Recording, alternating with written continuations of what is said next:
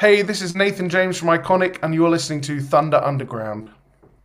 Welcome to episode 349 of the Thunder Underground podcast. Trent here as always. This week, we've got another great interview for you because we've got Nathan James of Inglorious and Iconic here. Iconic is his brand new band. It's a super group featuring several great members I'm going to talk about here in a bit. Their their first album is coming out this week, June 16th, Friday. So you need to check this thing out. It's fantastic. We're going to talk about that with Nathan. I've also got some other music I want to talk about before we get to that. But first, I got to let you know who we're sponsored by. DEB Concerts is a concert promoter based in the Tulsa, Oklahoma area, and they keep bringing tons of great acts to this area. Coming up shortly, I say shortly, it's about two months away, Poison will be returning to Tulsa for the first time in quite a long time, playing at the BOK Center. That show will also feature Tom Keifer of Cinderella and LA Guns. You can get tickets at bokcenter.com at the box office. Hit up debconcerts.com for information as well. Of course, hit up that website and their socials DEB concerts on all the social medias to be kept up to date. And of course, we keep you up to date here about any future announcements. This Poison show was actually announced in 2020. It's one of those pandemic shows that got postponed, but we're finally here. Coming up soon here in just a couple of months this summer. Also, not long after that, Labor Day weekend, Rocklahoma returns for the 15th year and DEB Concerts books the Roadhouse stage at Rocklahoma this year, every year, sorry. And this year, no different. Bands on that stage include Doro. Yes, Doro Pesch will be at Rocklahoma. That's unbelievable. I love to say that out loud. I can't believe it. We'll also feature Quiet Riot, Enough's Enough, One Night Stand, The Normandies, and a ton of other great acts out there rocklahoma.com. You can see the entire lineup. And again, of course, debconcerts.com. Follow them there. And we'll keep you up to date as well. We've also got MedPharm, a dispensary located in Broken Arrow, Oklahoma at 24683 East Highway 51. You can see their entire selection at leafly.com. You can also go in anytime. But they've also got a drive through to make it really easy for you. You can call, text, or email ahead, place your order, run right through that drive through, pick it up, and be on your way. Very convenient. They've got great deals going on. If you follow them on their socials, on Facebook, it's MedPharm. That's P H A R M. Instagram is MedPharmOK. Their website is medpharmok.com. They also have an ongoing special that if you mention Thunder Underground, they'll give you 10% off your first order. Very cool. And on top of all that, they're Cannabis with a Cause which means 30% of their proceeds go to build no kill animal shelters. You can't beat that. Almost a third of their profits at all times are going to a very, very worthy cause no kill animal shelters. We need more of those in this world, and MedPharm's doing their part to help that out. So get over there, support them, support that cause, and tell them you heard about them on Thunder Underground. We've also got Sunset Tattoo, a tattoo shop located in Tulsa, Oklahoma, Midtown Tulsa, 25 plus years of experience. Their tattoos are done good and proper. They're state licensed and they are mother approved. Jake has, like I said, 25 plus years of experience and you can check out all the work on the social media pages. Sunset Tattoo Tulsa on both Facebook and Instagram. Check out all those photos, see all the great work, all the different styles and then give Jake a call or a message to find to talk about what work you want to have done. I've actually had work done by Jake. I'm very happy with it. I will have more here in the future as well. And I know a lot of people that have as well that are very pleased. So hit up Sunset Tattoo and tell him you heard about him on Thunder Underground. So before we jump into the Nathan James interview and all that stuff, I'm going to talk about an album that just came out here about two weeks ago called The Battle of Locusts from the band Locust Grove. It's a band that's based out of Oklahoma. And no, they're not from Locust Grove. If you're from this area, you know that that's a town in Oklahoma. They're actually from the Oklahoma City area. I know a couple of the guys I believe are from Chickasha, Oklahoma, which I bring that up because I've got family there. My grandma has lived in Chickasha since I believe the late 70s or early 80s. I think it's late 70s. And I've got a couple cousins there as well still. So I know Chickasha very well, but Locust Grove is based out of the Oklahoma City area.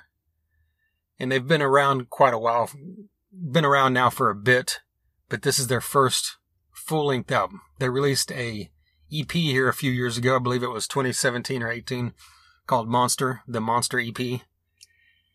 And it was fantastic.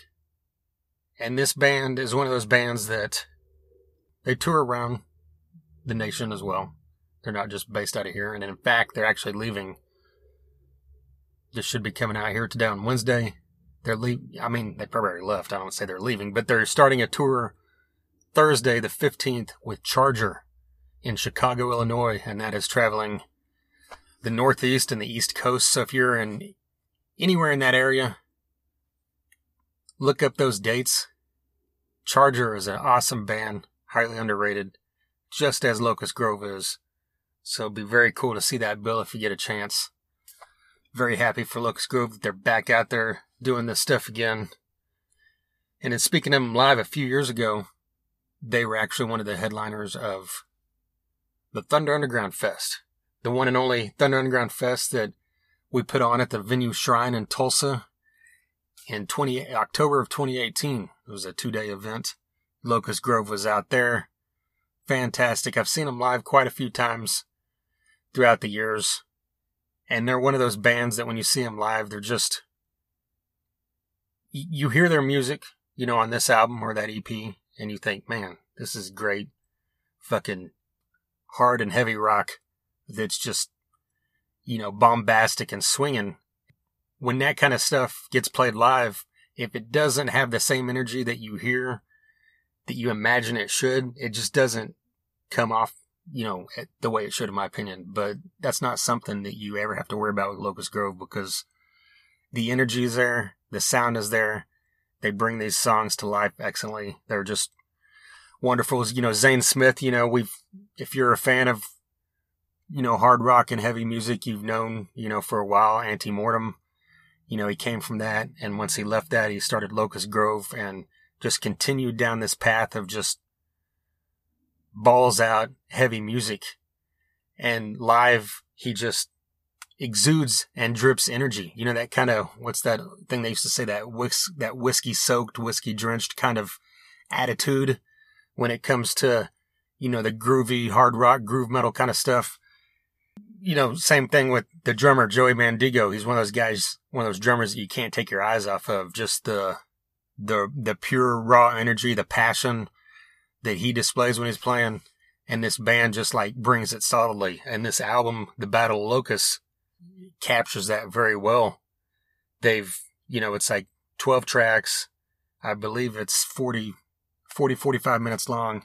And they just slam through this thing. You know, it opens with the song One Foot in the Grave, which is one of my two or three favorite songs on this album. It's just a great opener. Slams from start to beginning. They've got stuff on this album like the song Bluebird that not what you would expect. You know, I mean, all, you know, heavy bands have like ballads or, you know, your mid tempo kind of rock songs. But, you know, you don't really associate something like this with a band like Locust Grove if you've seen them live, but they pull this off very well. And I believe that Bluebird would be a great song in the middle of a set. You can get people singing along too. And of course, give them a little breather in between all those other ones that are blasting their soul out, you know, and you know, some of my, the songs that really jumped out to me, like the song Why Run. You know, Zane's got his badass scream is very evident in that song. He, he screams out a couple times. Worth My Time is an excellent track. That was actually the first single that they released several months ago. Uh, Heat My Blood. I also love that track. You know, I just pulled this up to, you know, make sure I wouldn't forget something here. But just overall, I mean, this band has that groove metal approach that you know, would get in compared to a band like Pantera or something, but they don't. you know, two of my favorite bands all the time are Pantera and Machine Head, and I hear a lot of both those bands in, in Locust Grove, but I also hear elements of a band like Sevendust where you get, you know, Machine Head has a lot of melody, but Sevendust has way more. And I think if you combine those three bands, you kind of get what Locust Grove is doing. And I like that, you know, you can't really say, well, they just, you know, you always appreciate whenever you can't really say this band just sounds like this band. You know, you want to say there's a combination of things going on. And while, you know, you listen to the Battle of Locusts and Locust Grove, it's not like they're reinventing the wheel or anything. It's a classic sound that's been around. But what I appreciate is, like I just said, is it's not like, oh, they sound like that band. They sound like this band. They sound like a combination of things, which is what you want from any artist, you know, showing their influence, showing their love for the style of music they're playing, but also creating their own identity. And I think the Battle Locust does that. It takes a step from the Monster EP, which was great. And in this, you know, kind of, you know, pushes them a little further into their own realm of things. And I think once they keep going, keep touring out there, more people hear about this band. I'm hoping that years from now, this band will be a household name in the rock world as they should be. I want you to check this out, The Battle of Locusts. You can check it out pretty much anywhere you can stream. It's on Spotify, YouTube. Hit them up on their Facebook page, Locust Grove. Listen to everything there. If you happen to do this, if you hadn't heard of them before I mentioned this here, check it out and tell me you heard about them here. But regardless, that's kind of, you know, that doesn't really matter. What you need to do is listen to this music, get it in your soul, rock out, you know, like these guys tend to, excuse me, tend to do. They were just actually just here in Tulsa about a well, it was like the the week the album came out, the beginning of June. They had a couple album release shows in both Tulsa and Oklahoma City, and I think Chickasha as well, like I mentioned. And they, uh, I was actually out of town, wasn't able to attend, but I can promise you I'll be seeing these guys again soon, as soon as the opportunity comes along. So check out Locust Grove, the Battle of Locusts. All right, Nathan James is the guest this week. When it comes to guys like this that I'm a big fan of, I try to rein it in a bit, you know, and not sound like I'm just gushing and just like praising over the top.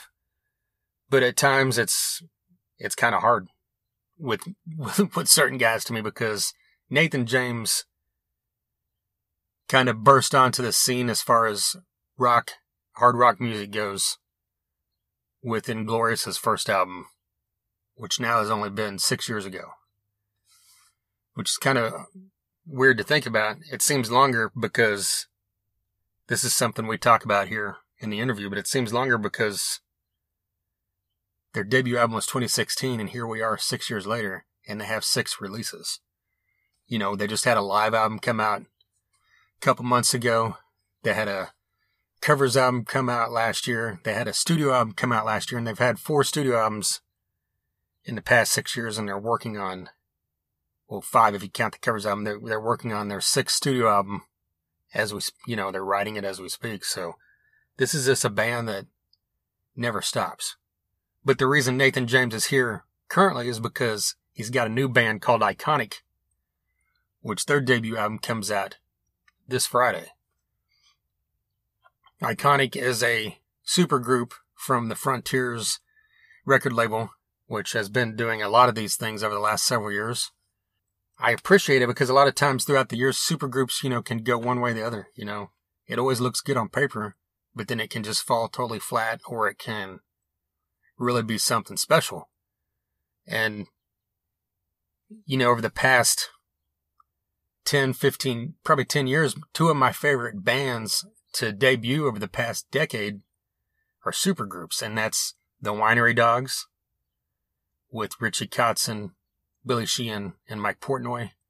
And then the Night Flight Orchestra, which features Bjorn Strid, the singer from Soilwork, as well as David Andersson from Soilwork, and also a couple members from other Swedish death metal bands like Arch Enemy. And they, their music is nothing like Swedish death metal, but that's not the point here. I'm just saying that when a super group comes together and does it right, it's a beautiful thing. And Frontiers has done a good job at just crafting these things. And I think a big part of that has to do with, you know, the guys involved.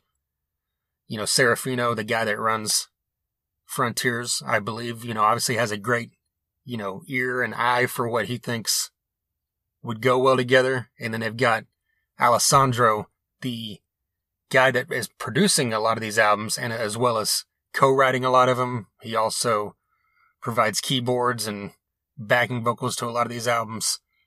And I mean, he's, I, I think that might be the key to why, you know, so many of these things, you know, I, I don't, I can't think of one I've heard from Frontiers that isn't good. You know, Revolution Saints, all these other bands that have been around now with multiple albums, Black Swan, Sunlord, they're just all, just, excuse me, I said Sunlord, Sunbomb. They, uh, the writing is just so exceptional and the talent involved is so exceptional. And Iconic is definitely one of those bands. You've got Tommy fucking Aldridge on the drums, okay?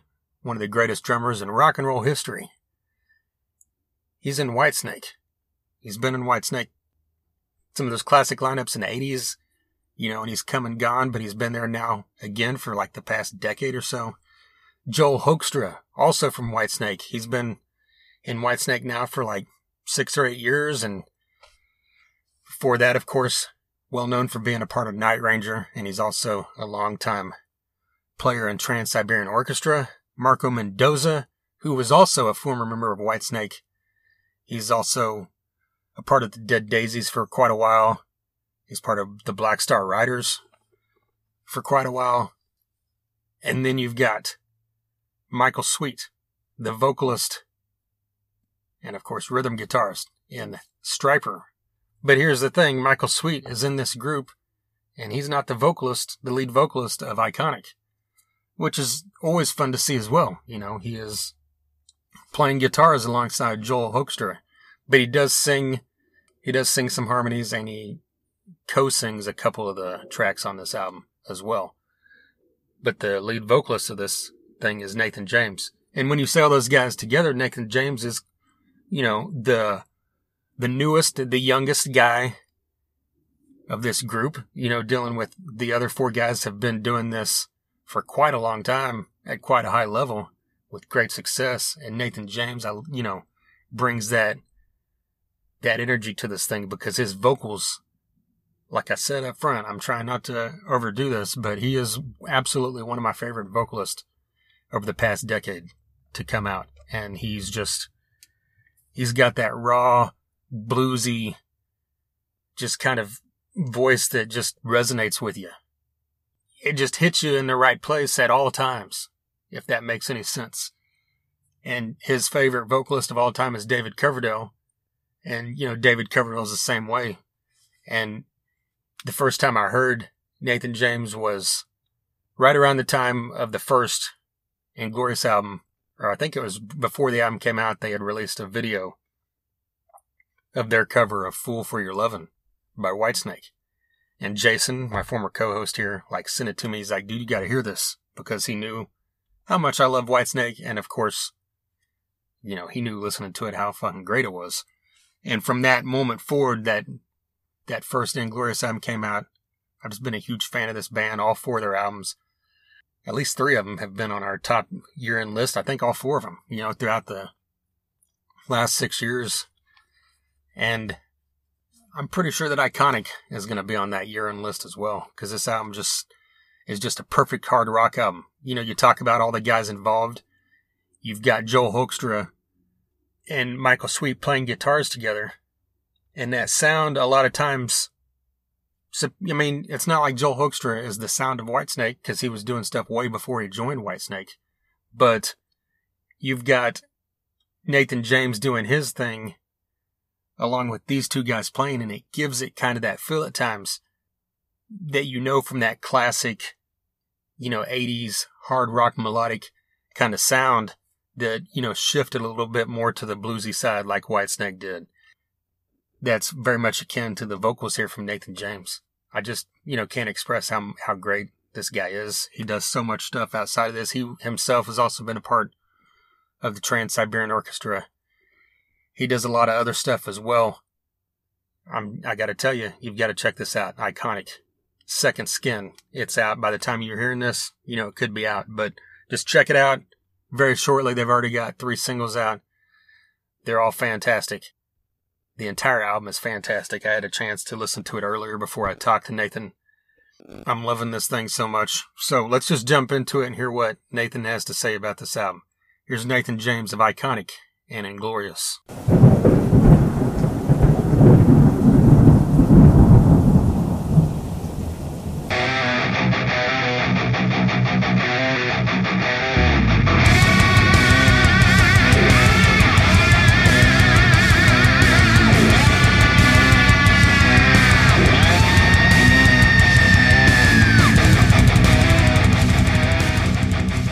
you know, I'm not just trying to blow smoke up your ass, but this album is amazing. I've seen a lot of great reviews from it, and you guys happy with the response you're getting so far?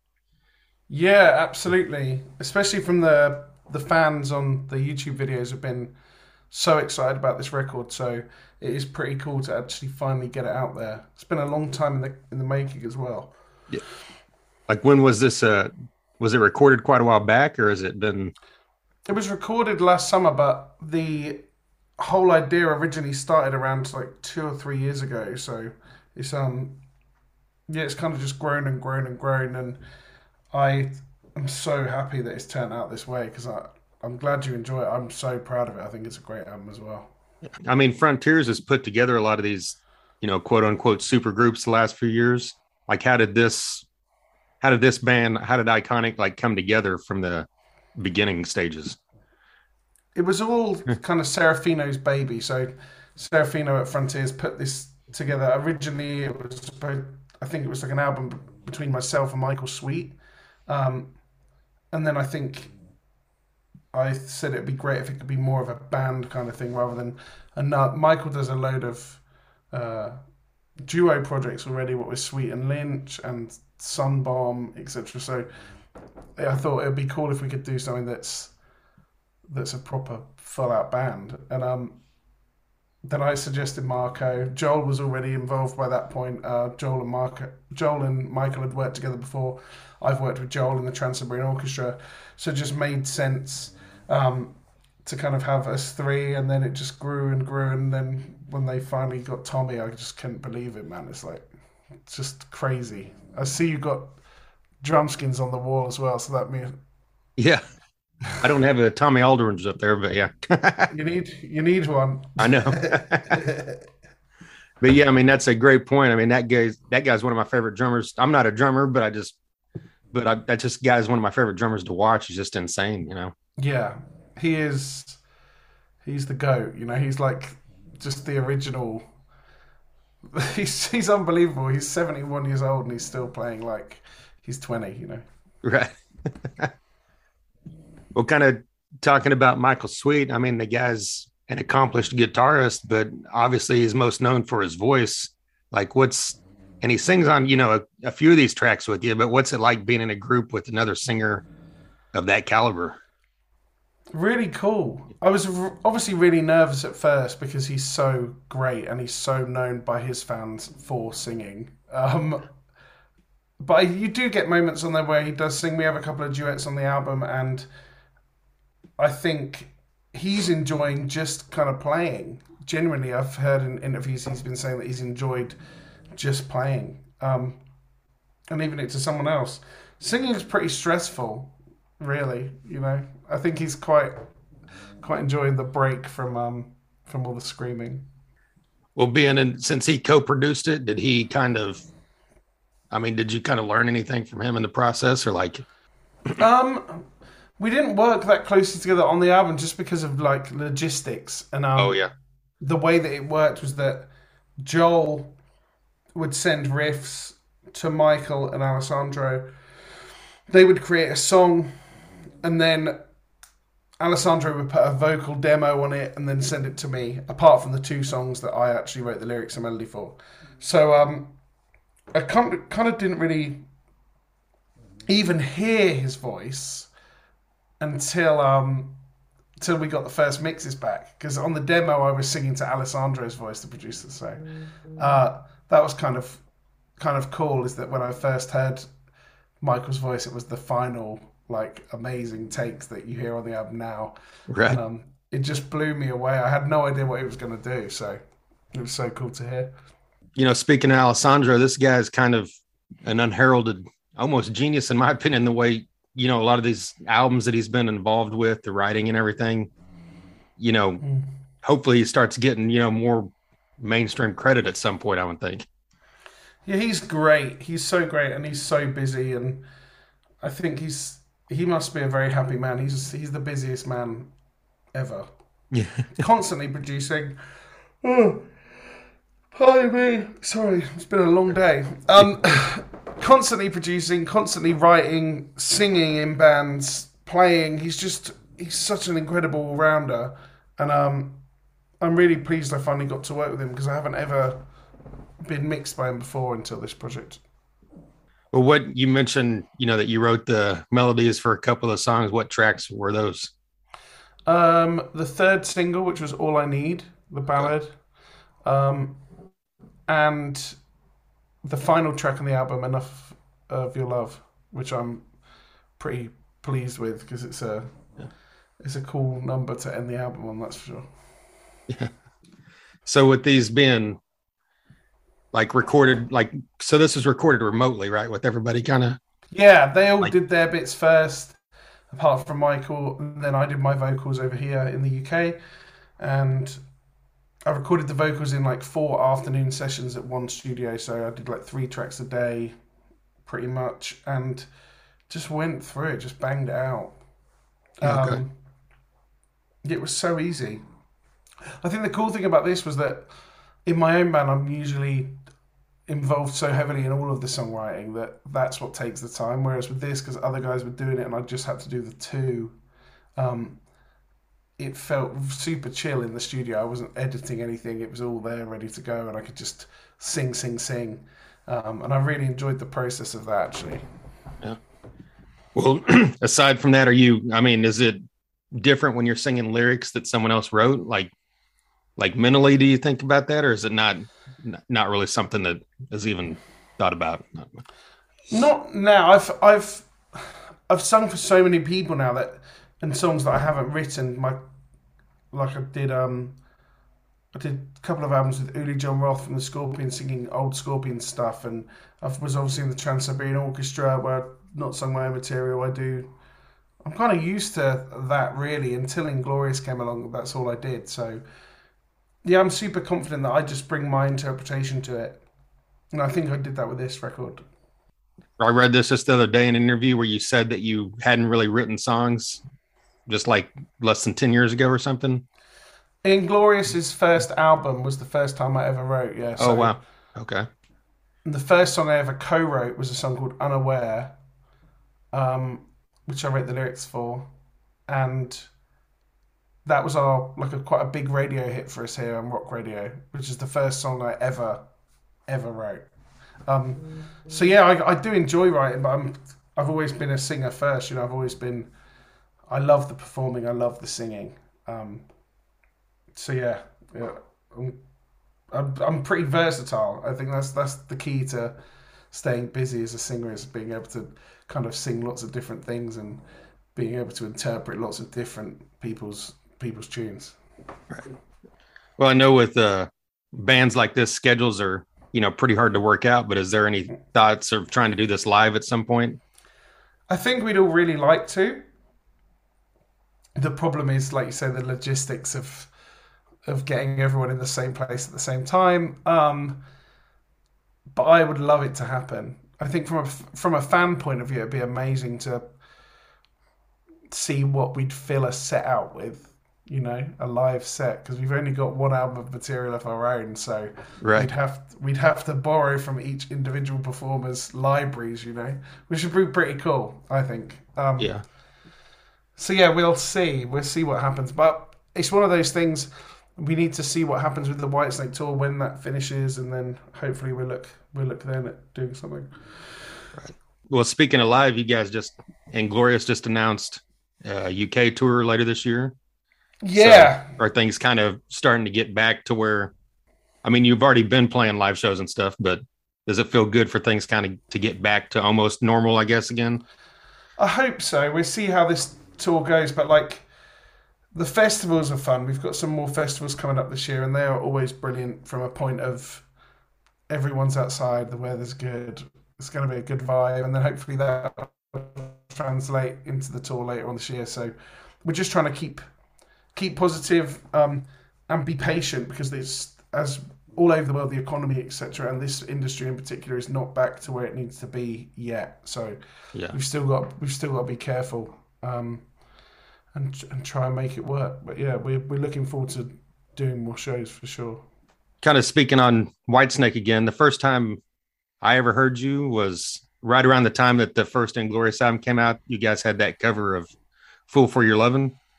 yeah And so I'm guessing you're obviously a big Whitesnake fan. So being in this band with two guys currently in there and one guy that used to be in, I mean, I assume this is a kind of a big thing for you.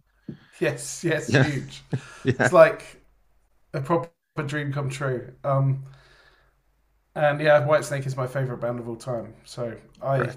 am so honored to be in a band with these guys and just hear their stories about working with David and being in Whitesnake and all the amazing things they've done is so so cool.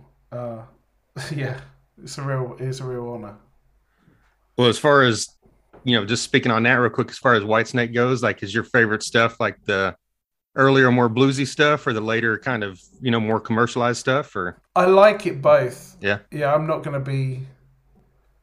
Yeah, I'm not a snob. I literally like it all. And even before that, I like one of my favorite albums of all time is David Coverdale's Northwinds album, which is just beautiful. Uh, and I'm obviously a huge fan of Purple, so pretty much everything David's ever sang on is good by me. yeah.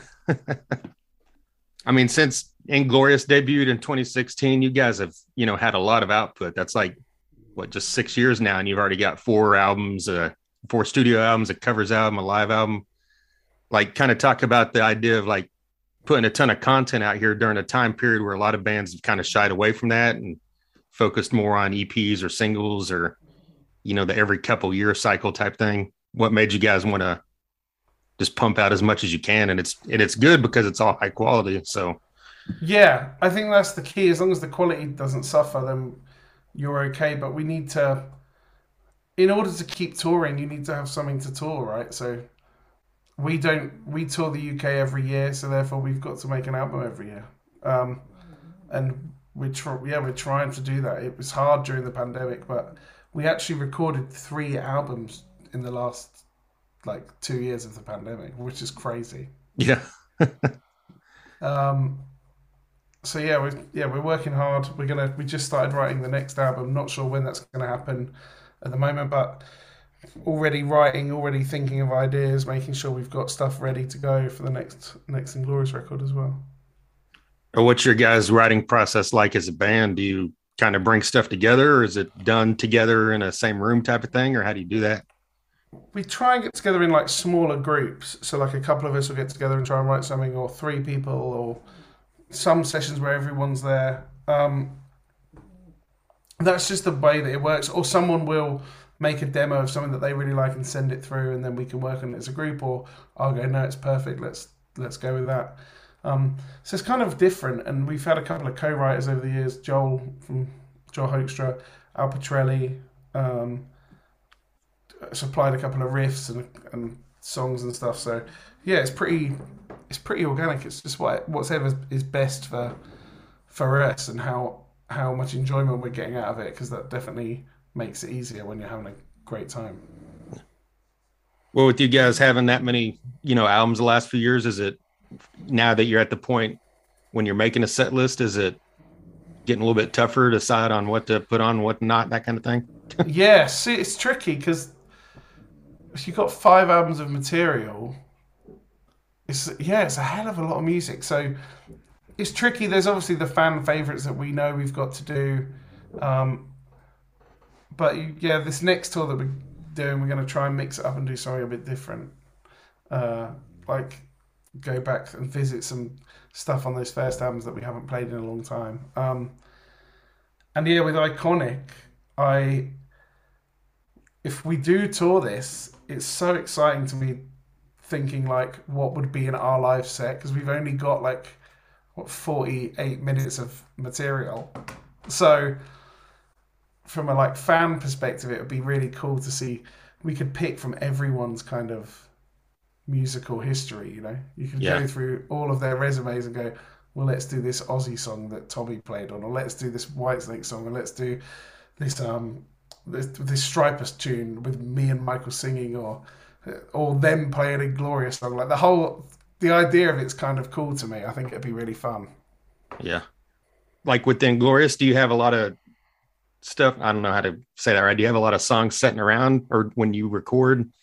I mean, when you write for an album, is it all kind of like confined to that album or do you, are you guys always writing where you got a lot of extra stuff? We write, we overwrite for an album, so we write about twenty-five to thirty ideas, and then we scale it down before we go in the studio, and we pick the eleven that will be on that album. Um, Okay.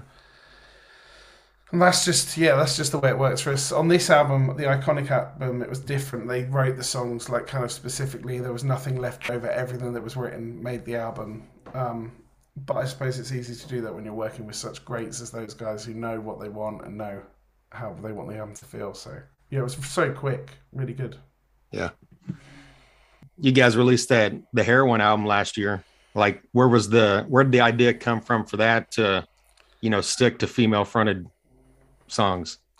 We were doing an Alanis Morissette cover in our set, Uninvited, and the reaction from it every night was so great that I was like, oh, we should definitely put that on the covers album. Then I thought, why not do a whole album of female covers? We linked up with a charity in the UK, a women's charity called Women's Aid, um, who support victims of domestic abuse, and I just thought it'd be a great thing to do. Also, no band has ever done it Really?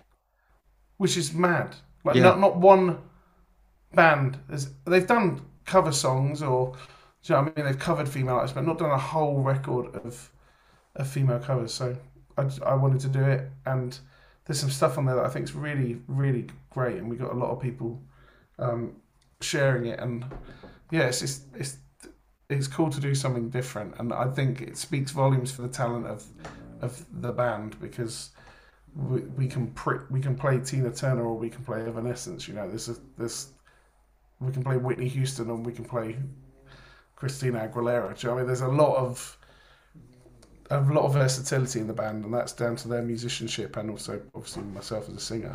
I, it's, the importance of versatility is is pretty apparent.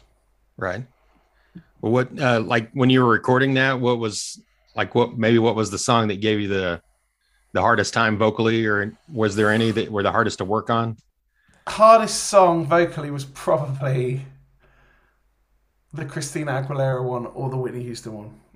Just because people are so familiar with the vocals on them that you kind of have to do what they did. Do you know what I mean? I can't. I'm not going to start rewriting all the riffs and stuff. So I made sure that we, I was like as true to the original vocal as possible. Um, which is pretty fun. A- Actually, I tell a lie. Halestorm was the hardest, the hardest vocally, because Lzzy is just a monster vocalist. Yeah. She's an absolute force of nature. So that was tricky to do. Um, and my proudest vocal is actually the Japanese uh, bonus track version of the Halestorm song we did. Um, it's just myself and a piano, and it's really haunting. It's one take, and it's super, super haunting. I'm really happy with it. Very cool. Yeah, I mean, you mentioned Uninvited earlier. That was my favorite track on the album, and because I've always just that song's just always kind of blown me away, just from It's Alanis amazing. Morissette. Yeah, I love her. I'm going to see her next week. really. Yeah, Yeah, I'm a huge, huge fan. I would have done a whole cover of a- a lot of songs if I could. yeah, I love her too. I saw her a couple years ago doing her her acoustic tour. Great stuff. Yeah, same. Yeah. really good. Right on, man. Well, I appreciate you taking the time. I'm loving the iconic album and everything you're doing with Inglorious, and I appreciate you taking the time to join me today. Thank you so much, man. Really appreciate it. There you go, Nathan James of Iconic and Inglorious. A huge thank you to John Freeman of Freeman Promotions for putting that one together. And of course, a massive thank you to Nathan for taking some time out there to talk to me about everything going on with Inglorious and Iconic. Once again, Second Skin comes out this Friday, June 16th. Do not miss this thing. At this point, we're nearing the halfway point of the year. It's absolutely one of the best rock albums of the year. It should be on everybody's radar as far as listening. Check this thing out. Nathan James is a phenom. You know, in my opinion, years and years from now, he should, you know, be looked at as one of those guys that one of the powerhouses in in the rock music world, just like David Coverdale is, and just like Glenn Hughes is, and just like why am I drawing a blank? I do not know. But just so many amazing singers throughout the years. Michael Sweet, you know, it's a totally different kind of voice. But that man's a phenom as well. And just to hear them two sing, you know, when they share vocals, it's really cool since their vo- vocal styles are so different, but it works very well in this album. So again, check out, check out Second Skin as soon as you get a chance. And of course, check out all that great and glorious music. And I really can't wait for the next Inglorious album as well. All right. If this is your first time listening, I really appreciate it. We've got, man, 348 episodes before this one. One of those being Glenn Hughes, of course, of Deep Purple fame, Black Country Communion, the Dead Daisies, the voice of rock, in my opinion. One of, you know, if you made a Mount Rushmore of the four greatest vocalists in rock history, I would definitely have him on that one. So, that was quite an honor for me. Also had on Rock and Roll Hall of Famers like Gene Simmons of Kiss, Dizzy Reed of Guns N' Roses, Vivian Campbell of Def Leppard and Dio. Well, yeah, Glenn Hughes, of course, was also in the Rock and Roll Hall of Fame. I've had on just recently Jim Wilson of Motor Sister. He's returned for the fifth time. I've had on Dee Snider from Twisted Sister.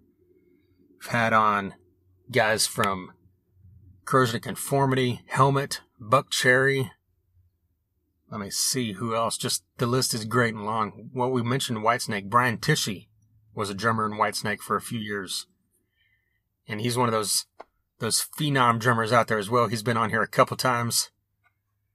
I've had on all kinds of great stuff. So just dig through there. TheThunderUnderground.com. You can listen there. You can also listen most anywhere podcast are heard. Spotify, Apple Music, all that stuff. Follow us on all the socials. If you ever see posts, comment, like, share, all that helps out tremendously.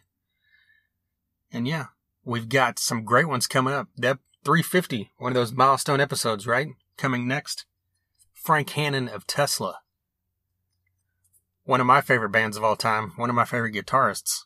Frank Hannon returns to this podcast for the fourth time. Can't tell you how happy I am to be able to say that. We've also got ones coming up. Man, who do we, why am I drawing a, drawing a blank again? Oh, John Waite recorded that about a week ago. John Waite, of course, has had a huge successful solo career. He's also known as part of Bad English and the Babys. Got an interview with him coming up. Got an interview coming up here with James Durbin as well. Just recorded that one.